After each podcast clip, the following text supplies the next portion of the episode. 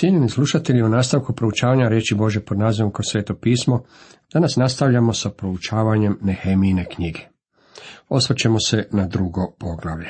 Tema ovom poglavlju glasi Nehemijin povratak u Jeruzalem. U ovome poglavlju vidimo Nehemiju kako traži kraljevo dopuštenje i vraća se u Jeruzalem. Razgledava ruševine grada i hrabri narod da počne sa izgradnjom zidina. Mjeseca Nisana 20. godine kraljevanja Artaxerxova stajalo je vino pred kraljem. Uze ga i ponudih kralju. Nikada pred njim nisam bio tužan. Zapazite kako u tome trenutku započinje Danielovih 70 sedmica. 20. godine kraljevana Artaxerxova, to je vrlo važan datum u proučavanju pročanstva. Nehemija je bio vrlo vedar čovjek, kao što ćemo kasnije vidjeti.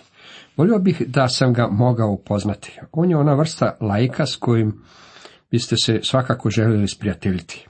Imao je politički posao, bio je kraljev peharnik.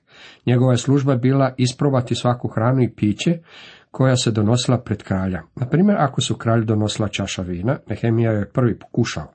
Ako to nije ostavilo nikakvog lošeg učinka na njemu, tada je kralj mogao popiti vino.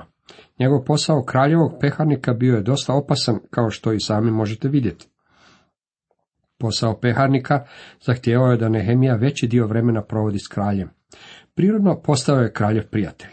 Mislim da kada je kralj mogao mnogo puta morao donijeti kakvu odluku, pitao bi za savjet i svoga peharnika. S vremenom je peharnik postao neka vrsta savjetnika, član kraljevog kabineta.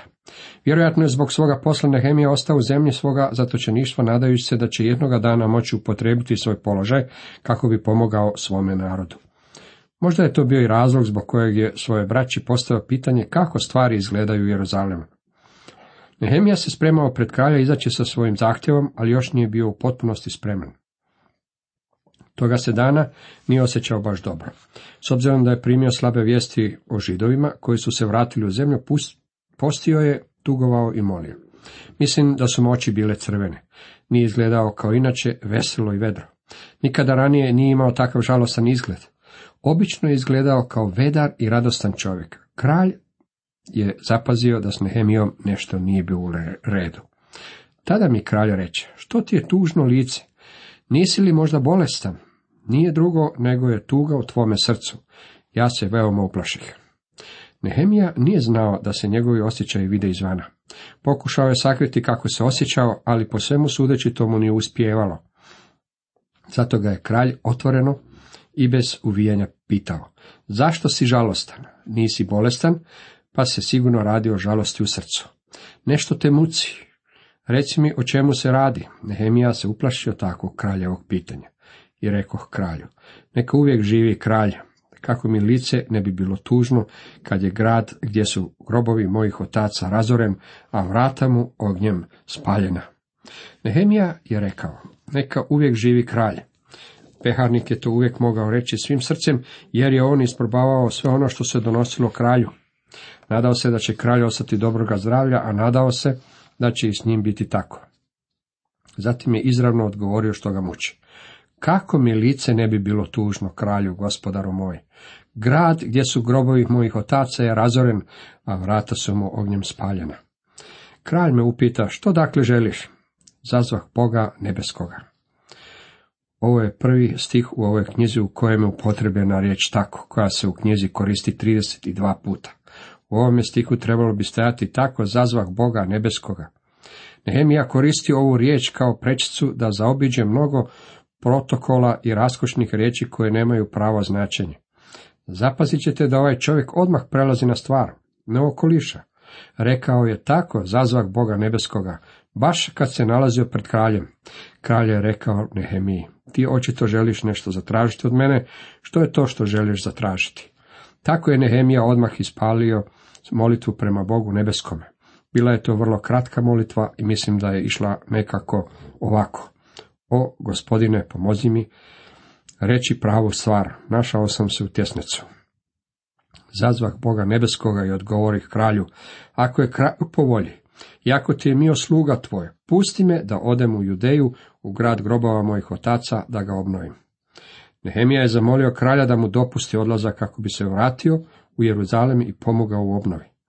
Kralj me upita pred kraljicom koja je sjedla kraj njega. Koliko bi trajao tvoj put? Kada ćeš se vratiti? Pošto sam utvrdio vrijeme koje je odgovaralo kralju, pusti me da odem. Postoji razlog zbog kojeg je umetnut tekst u zagradi pred kraljicom koja je sjedila kraj njega, ne samo da je Nehemija bio mlad, već mislim da se radilo o zgodnom mladiću koji je imao uistinu dobru osobnost. Zamišljam da je bilo trenutaka kada je dvorski život postojao vrlo dosadan. Kralj bi se bavio nekakvim političkim pitanjima koje je trebalo razmotriti putem brojnih razgovora. Kraljica bi se počela dosađivati, pa bi započelo razgovor sa peharnikom. Možda mu je rekla gdje si bio ovog vikenda, a Nehemija bi joj rekao da s obzirom da je on židov, bio je u subotu u sinagogi. U nedjelju je otišao na putovanje brodom po rijeci Eufrat, pa je malo lovio ribe. Kraljica i Nehemija vjerojatno su dosta razgovarali u tome smjeru. Tako kada je Nehemija molio kralja za dopuštenje da se vrati u svoju zemlju, kraljica je vjerojatno lupnula kralja pod rebra i rekla mu, dopusti da ode ako mu je to želja. Kralj je neko vrijeme razmišljao o tome, a zatim je rekao, koliko će tvoje putovanje trajati? Kralj je vjerojatno počeo govoriti, ovo će biti vrlo bogata sezona, bit ćeš mi teško snalaziti se bez tebe, Nehemija. Ne znam mogu li si dopustiti da odeš ili ne mogu. U tom trenutku kraljica ga je lupla pod rebra i rekla mu pusti ga da ode. Na koncu je kralj rekao koliko bi trajao tvoj put. Kada ćeš se vratiti? Kralj je očito također volio Nehemiju. Želio je da se vrati. U tom je trenutku Nehemija mogao ući u detalje, ali nije. Jednostavno je rekao, pošto sam utvrdio vrijeme koje je odgovaralo kralju, pusti me da odem.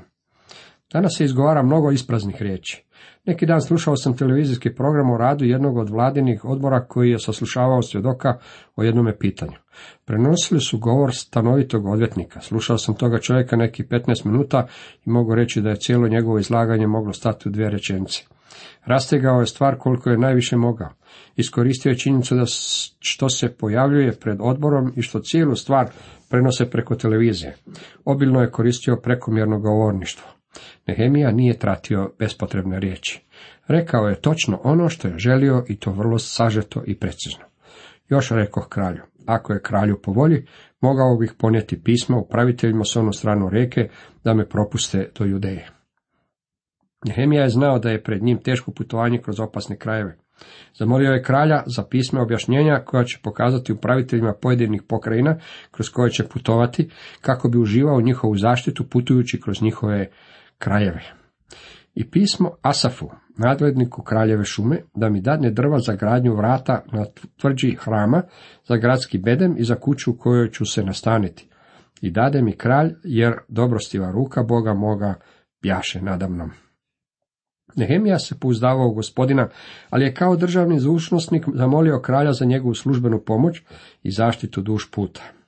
I dođoh tako k upraviteljima s onu stranu rijeke i dadoh im kraljeva pisma, a kralj posla sa mnom časnike i konjanike. Izgleda nam kao da je pola perzijske vojske pratilo Nehemiju na njegovome putovanju.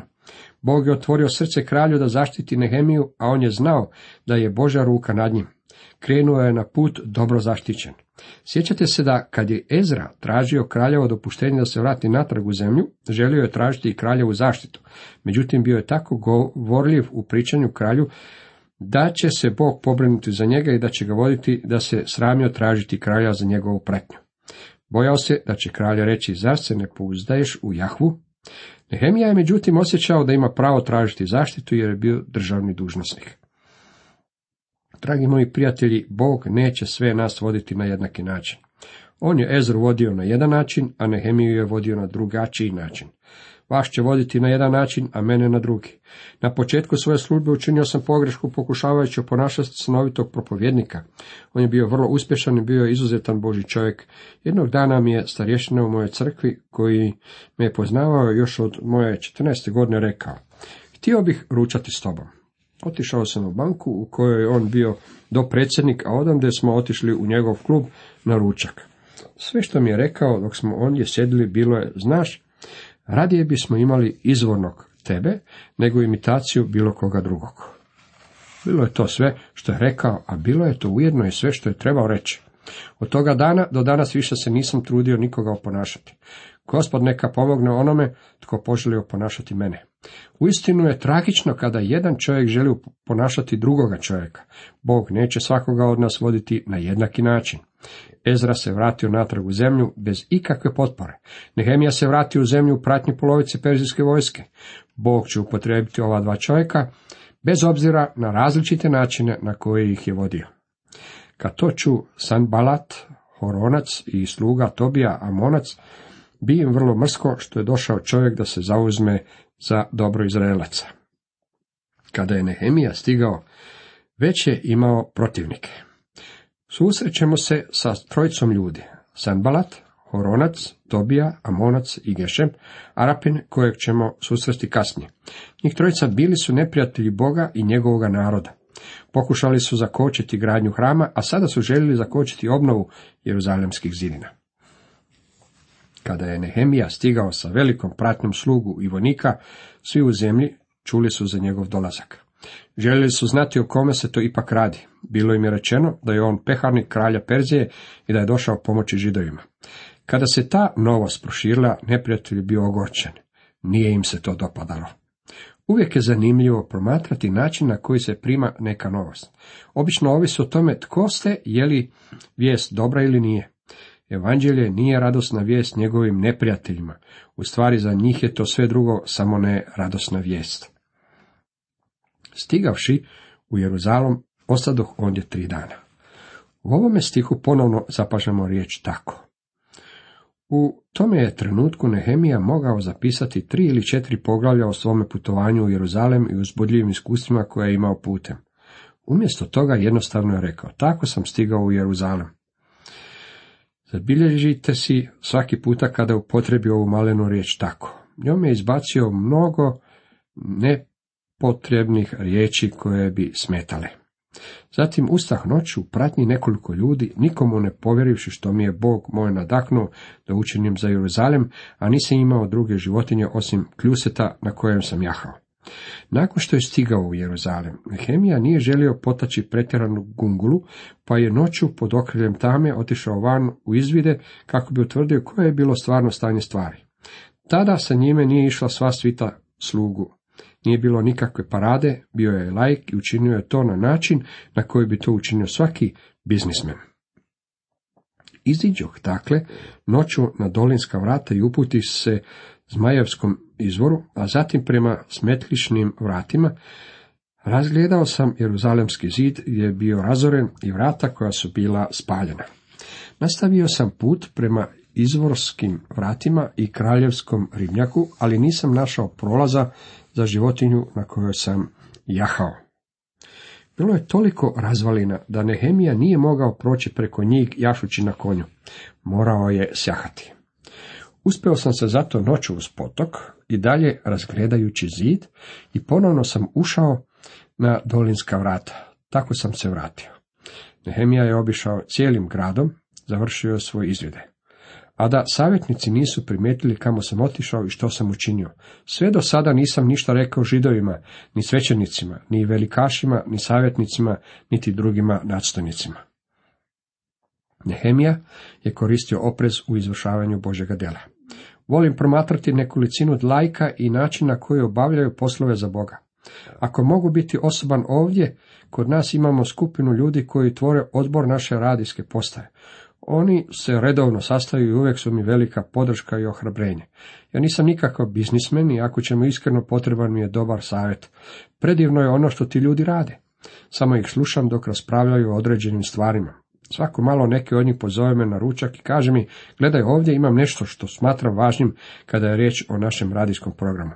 Obično se radi o nečemu o čemu ja nisam imao pojma da uopće postoji. Ovaj čovjek, Nehemija, zaokuplja moju pozornost. Stvarno me zanima svršetak njegove priče i smjer u kojem će dalje krenuti. Nehemino ohrabrenje za obnovu zidina. Istraživši stvar i procijenivši koliko posla treba obaviti, Nehemija je sazvao sastanak. Tada im rekao, vidite u kakvoj smo nevolji. Jeruzalem je uruševina, a vrata mu spaljena. Hajte, sagradimo Jeruzalemski zid, da više ne budemo izloženi ruglu. I objasnih im kako je dobrostiva ruka Boga moga bila nadamnom, a saopćih im i riječi koje mi kralj bjaše rekao, ustanimo, povikaše one i gradimo, i ukrepiše im se ruke na dobro djelo. Nehemija je sazvao sastanak narodnih vođa iz cijele okolice. Rekao im je kako je Bog vodio stvari. Rekao im je o svome dopustu te o razlogu svoga dolaska u Jeruzalem. Već je istražio cijelo gradilište, znao je kako je stanje, pa je okupljenima rekao, obavimo taj posao, Bog je s nama.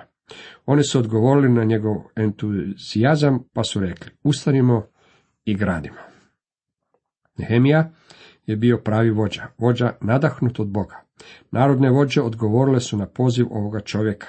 Tu se ponovno susrećemo sa njegovom omiljenom riječi tako. Tako im se ukrepiše ruke na dobro djelo. Mogao je na široko i na dugačko raspredati o tome sastanku. Kako se skupina uopće sastala, kako su reagirali na njegovu ponudu. Nehemija to međutim nije rekao. Radilo se o skromnom lajku koji je volio ostati u pozadini. Na te vijesti počeše nam se rugaci Sanbalat, Horonac i sluga Tobija, Amonac i Gešem Arapin. Prezirno su nam govorili, što radite ovdje? Hoćete li se pobuniti protiv kralja?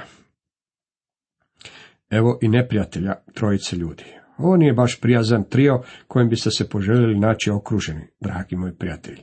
Pretpostavljam da svaki božji čovjek oko sebe nema samo divne ljude, već također ima i nekoliko ljudi poput Sanbalata, Horonca, Tobija, Monca i Gešema, Arapina. Neprijatelj će upotrebiti razne taktike kako bi vas obeshrabrio. Općenito ismijavanje je prva metoda koju neprijatelj isprobava. Kada sam se obratio, radio sam u banci i otišao sam do same granice grijeha, moram otvoreno priznati. Našao sam se u velikim grijesima. Nikada neću zaboraviti reakciju ljudi kada sam otvoreno rekao da dajem otkaz i da me Bog poziva u svoju službu. Nisam niti znao da se nekoga može toliko ismijavati. Sjećam se koliko sam bio obeshrabren kada sam otišao. Osjećao sam se kao da sve želim ostaviti i vratiti se te reći ljudima. Čujte ljudi, ja sam se samo šalio. Htio bih se vratiti i biti onaj stari. Međutim, uskoro sam shvatio da sam isključen. Izgubio sam mnogo takozvanih prijatelja. Bilo je to vrijeme prohibicije, a oni su samo bili zainteresirani za ispijanje velikih količina alkohola i zezanje u naokolo. Vratio sam se u školu i kako li sam samo bio obeshrabren. Neprijatelj je započeo korištenjem i smijavanja. Više mi to ne čini. To je prva faza đavoljeg ratovanja protiv vas, dragi moji prijatelji. On će natjerati da se ljudi smiju iz vas kao kršćanina. Na trenutak će vam se činiti kao da se dalje ne može. Vredilo je to i za Nehemiju. Tri glavna neprijatelja u početku su upotrebila oružje i smijavanja kako bi spriječili ljude u njihovom naumu sprovođenja herkuleskog posla obnavljanja gradskih vratiju i zidina. Ali im ja odgovorih ovim riječima. Nebeski će nam Bog dati da uspijemo. Mi, sluge njegove, usta smo da gradimo, a vi nemate ni dijela, ni prava, ni spomena u Jeruzalemu. Zapazite što se dogodilo. Ne mogu si pomoći, a da ne zavolim Nehemiju, a nadam se da ga volite također i vi. Rekao im je, mi ćete mi se sputa. Radit ćemo, a Bog je u ovome s nama. Kako je to divno.